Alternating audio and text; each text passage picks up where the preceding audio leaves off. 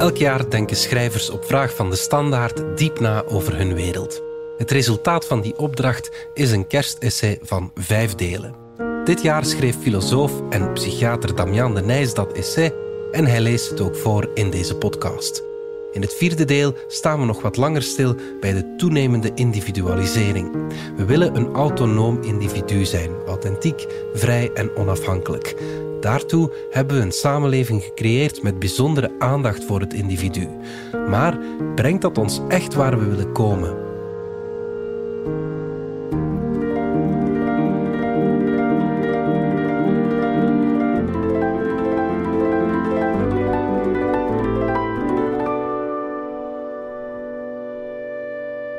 Deel 4. Samenleving en tragedie. Het voltooien van het absolute ideaal van individuele autonomie is een belangrijke drijfveer voor maatschappelijke ontwikkelingen. Sociale veranderprocessen transformeren de samenleving opdat ze de voorwaarden van autonomie optimaal vervullen. Met toenemende individualisering realiseren we authenticiteit, met globalisering onbeperkte vrijheid, met technologisering onafhankelijkheid en met digitalisering handelingsmogelijkheid. Zijn deze maatschappelijke ontwikkelingen succesvol in het bereiken van individuele autonomie? Authenticiteit. Het was een doodgewone dag. Ik zwaaide naar de hardlopende buurman terwijl ik de kartonnen doos van HelloFresh aannam, waardoor mijn iPhone op de betonnen vloer terechtkwam en het scherm in glassplinters uiteenspatte. Plots realiseerde ik me dat onze levens afschrikwekkend gelijkaardig zijn. We staan op, ontbijten, werken, lunchen, werken, dineren, ontspannen en slapen. Het ritme van de dag verdeelt het bestaan in compartimenten, waardoor we van geboorte tot dood in het gelid van de tijd lopen en in een stramien terechtkomen van eindeloze herhalende handelingen.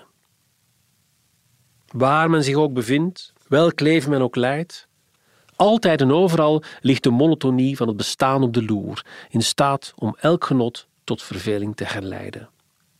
Niet alleen de dagindeling, maar ook de daginvulling van de geglobaliseerde mens vertoont pijnlijk gedetailleerde gelijkenissen. We bereiden dezelfde maaltijden die in dezelfde kartonnen dozen worden afgeleverd.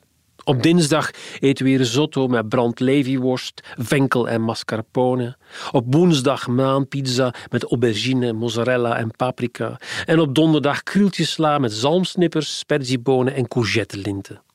Allemaal vergeten we witte wijnazijn te kopen en allemaal verzamelen we in de keukenla te veel overgebleven zakjes paprika en curry. Miljoenen huishoudens bereiden wekelijks achter hun fornuis hun authentieke gerechten als voorgekookt maatwerk. We gebruiken op dezelfde smartphones, dezelfde apps en dezelfde emojis om dezelfde gevoelens te communiceren. En we volgen dezelfde series bij dezelfde streamingdienst. We polsen bij elkaar in welke episode we zitten. Weet Miranda al dat Jason wil scheiden? We houden ons voor dat onze voorouders een voorbestemd en saai burgerleven leidden, omdat ze gevangen in hun verzuilde bestaan jaren dezelfde pakken droegen, konden kiezen tussen boterhammen met ham of kaas en levenslang dezelfde kerk of politieke vereniging bezochten.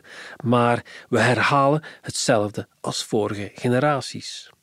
Het verschil is dat we nu in onze uniciteit geloven. We verkeren in de illusie van authenticiteit en we knopen ons leven aan elkaar met unieke belevingen. Achter elke unieke façade schuilt alledaagse eenvormigheid. Wie op vakantie bij valavond door Santorini slentert, moet zich een weg banen.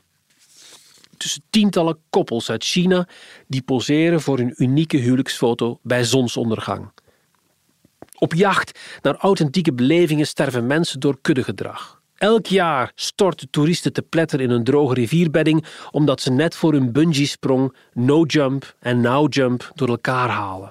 Verdrinken haaienliefhebbers in een kooi aan de kust van Zuid-Afrika, springen snowboarders uit helikopters impulsief door rotsen en overlijden toeristen bij het neerkomen van hete luchtballonnen bij het ochtendgloren in Cappadocië. Ik zie de honderden alpinisten als aan een kleurrijk parelsnoer geregen in de rij op de kam van de Mount Everest. Op een zonnige woensdag in 2019 stierven negen klimmers, staand en wachtend terwijl ze de top van de berg proberen te bereiken. Ooit een mysterie is de Mount Everest een pretpark geworden. Een af te vinken hokje van 65.000 euro op de bucketlist van de mens op zoek naar zichzelf. Vrijheid. Een student schreef mij enkele weken geleden. Beste professor, ik begrijp van de coördinator van de wetenschappelijke stage dat mijn thesis 500 woorden tekort komt en dat ik het moet uitbreiden. De thesis was reeds beoordeeld door een independent assessor. Ik zal u mailen zodra ik de nieuwe versie heb geüpload. En vergeef me bij voorbaat eventuele langdradigheid die hieruit zou voortkomen. Hoe vrij zijn we tegenwoordig? In deze complexe VUCA-wereld kreunen we onder het opvoeren van administratie en regelgeving. We verbazen ons allemaal over de extra procedures, het indienen van registers, de eindeloze inspecties, het bijhouden van rapportages, de oeverloze kwaliteitscontroles over de visitaties die de vrijheid van het werk belemmeren. Van beambten over vrachtwagenchauffeurs, chirurgen, onderwijzers tot prostituees. Niemand lijkt te kunnen ontsnappen aan de toenemende bureaucratisering waarvan iedereen weet dat de naleving de kosten verhoogt, het werk vertraagt en het plezier ontneemt. Maar niemand lijkt in staat het tij te keren. Wat betekent intellectuele vrijheid? Tegenwoordig is een cancel- en woke-cultuur gemeengoed.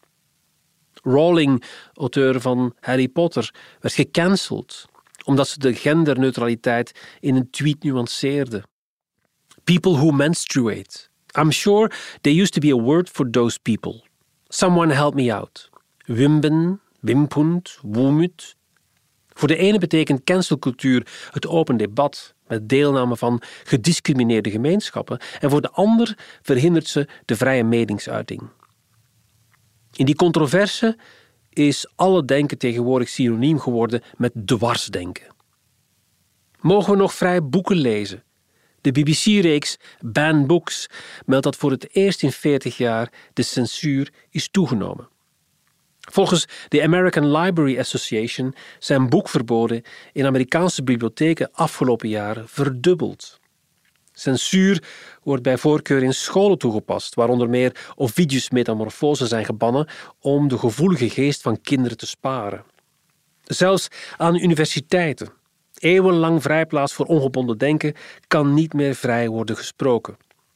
Voor een bezoek aan Cambridge University plaatste John Cleese zichzelf op een zwarte lijst van ongewenste mensen met ongewenste opvattingen.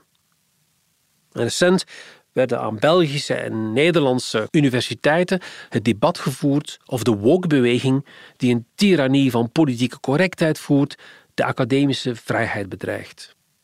Men kan opwerpen dat ik anekdotische details aanhaal en de echte vrijheid globaal wel is toegenomen.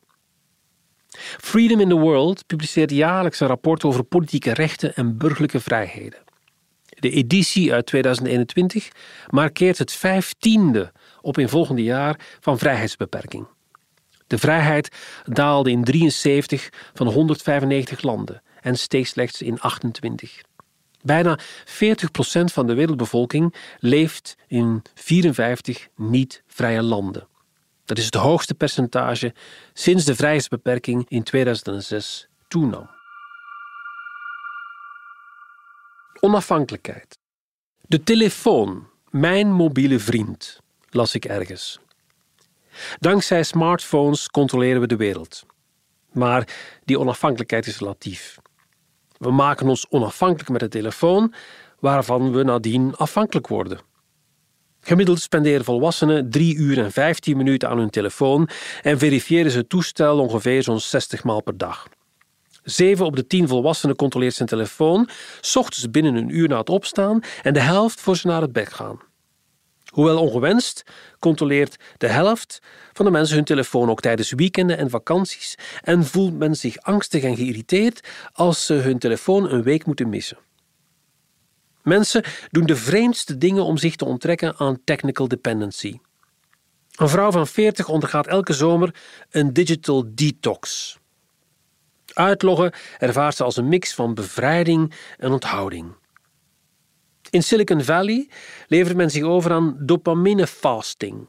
Men onthoudt zich van dopamine-producerende activiteiten in de hoop de gevoeligheid voor beloning te verminderen, waardoor het genot nadien weer hoger wordt. Hoewel geen enkel wetenschappelijk bewijs deze methode ondersteunt, streven de geheelonthouders naar onttrekking van social media, suiker of winkelen. Smartphone-producenten realiseren het gevaar van afhankelijkheid van hun producten en bouwen daarom faciliteiten in om je te verhinderen je eigen telefoon te gebruiken. Ik ken geen nuttig apparaat dat ten behoeve van mentale gezondheid van de gebruiker zichzelf uitschakelt, behalve de smartphone. Technologie heeft het leven gemakkelijker, handiger, veiliger en aangenamer gemaakt. We zijn zo afhankelijk van technologie dat zij een deel van ons leven is geworden. En die stilzwijgende technologisering heeft onomkeerbare gevolgen voor individu en samenleving. Agency. We hebben handelingsbekwaamheid afgedwongen, maar enkel in de virtuele wereld. Een gids op de Acropolis, waarvoor duizenden toeristen uren in de zon wachten, vertelde Sip dat mensen niet eens meer naar het beroemde Parthenon kijken. Ze nemen selfies naast de beelden en rotsblokken en kijken thuis op de zetel naar zichzelf met het Parthenon op de achtergrond. De wereld is een decor geworden. Sportfanaten in Japan staan bij het wereldkampioenschap wielrennen uren langs de weg geduldig te wachten en kijken door de lens van hun camera naar de renners. We verhouden ons niet meer rechtstreeks, maar door een digitale filter tot de werkelijkheid. We zijn niet alleen afhankelijk van de telefoon, maar ook van de volmaakte digitale wereld. Het digitale mediagebruik bedraagt in Europa per persoon gemiddeld meer dan 8 uur per dag. Wie vandaag wordt geboren, zal de helft van zijn of haar leven, of naar verwachting minstens 40 jaar, vertoeven in een digitale wereld. En in de reële wereld gedragen we ons onbeholpen. Kinderen zijn niet meer in staat zich motorisch te ontwikkelen. Er worden in dagverblijven aangeleerd om veilig te leren vallen. Een vrouw diende bij de directie van Walibi een klacht in omdat ze in de wildwaterbaan nat was geworden. In Artis werd de zeeleeuw uit de zoo verwijderd omdat die s'nachts volgens ommolende loeide. Een derde van de Engelse kinderen weet niet waar melk vandaan komt. Uit de koelkast of uit de supermarkt. We zijn zo gewoon geraakt aan de maakbaarheid en het perfectionisme van een digitale omgeving dat de feilbaarheid en het tekort van de werkelijkheid onaanvaardbaar wordt. Een Amerikaanse jury kende Stella Liebeck 3 miljoen dollar schadevergoeding toe omdat ze te hete koffie van McDonald's tijdens het rijden op haar schoot had gemorst. De 69-jarige Nederlander Emiel Ratelband eiste in een rechtszaak om 20 jaar verjonging omdat hij zich leeftijdsgediscrimineerd voelde. Een vrouw uit Haifa kreeg 1000 dollar en een excuus van de televisieweerman Danny Rupp omdat hij zonnig weer voorspelde en het in werkelijkheid regende. Een Amerikaanse vrouw eiste recent 5 miljoen dollar schadevergoeding omdat het opwarmen van de macaroni te lang duurt. De macaroni was niet zoals op de verpakking beloofd klaar in 3,5 minuten. Het bedrijf verzuimde te melden dat eerst het bakje moet worden geopend en ook nog kaassaus met water moet worden toegevoegd. Gaandeweg worden verbeelding en realiteit door elkaar gehaald. Toeristen reizen duizenden kilometers naar Nieuw-Zeeland om zich in Lord of the Rings te wanen. Filmfanaten worden door politie van het Ierse eiland Skellig Michael geweerd omdat Luke Skywalker zich er schuilhoudt. En het Kroatische Split wordt onder de voet gelopen niet om het paleis van Diocletianus te bezichtigen, maar een scène uit Game of Thrones er werd opgenomen. Wij willen in werkelijkheid beleven wat ons virtueel heeft geraakt. Het onvoorwaardelijk geloof in de digitale wereld leidt tot afbreuk van waarheid en feitelijkheid.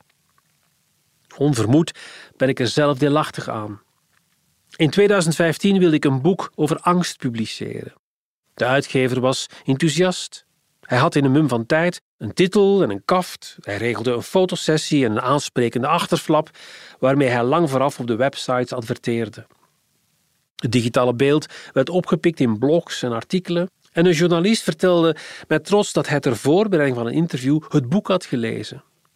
Omdat het al snel uitverkocht raakte en niet meer beschikbaar was, smeken mensen om een herdruk of een zeldzaam exemplaar. In werkelijkheid werd het boek nooit geschreven.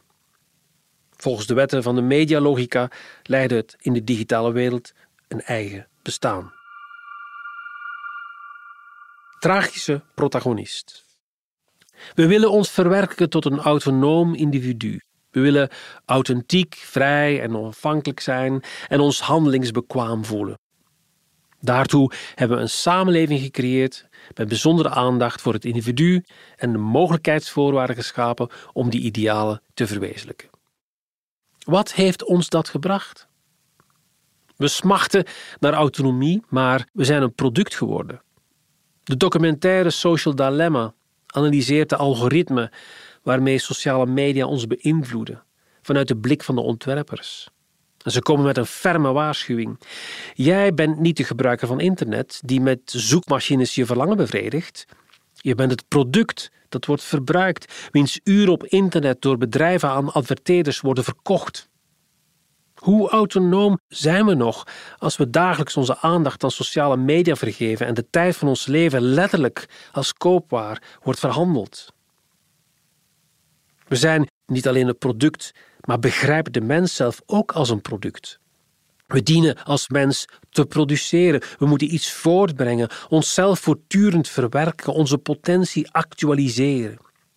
We zijn een individueel project dat maakbaar is en vervolmaakt kan worden om verhandelbaar te zijn in de geglobaliseerde wereld. Wanneer ik als product ben gerealiseerd, dan is het leven voltooid. In Nederland is het wettelijk toegestaan om euthanasie te plegen op het moment dat je het leven beschouwt als voltooid. De sociale processen die de individuele autonomie beloven, maken de mens tot een inauthentiek, slaafs en afhankelijk product. De westerse mens figureert als een droevige protagonist in een Griekse tragedie. We bewerkstelligen juist datgene wat we ten alle kosten willen vermijden, zoals Oedipus precies volbracht waarvoor hij vreesde. Morgen buigen we ons in het volgende essay over de vraag welke gevolgen deze tragische ontwikkeling heeft voor de mens.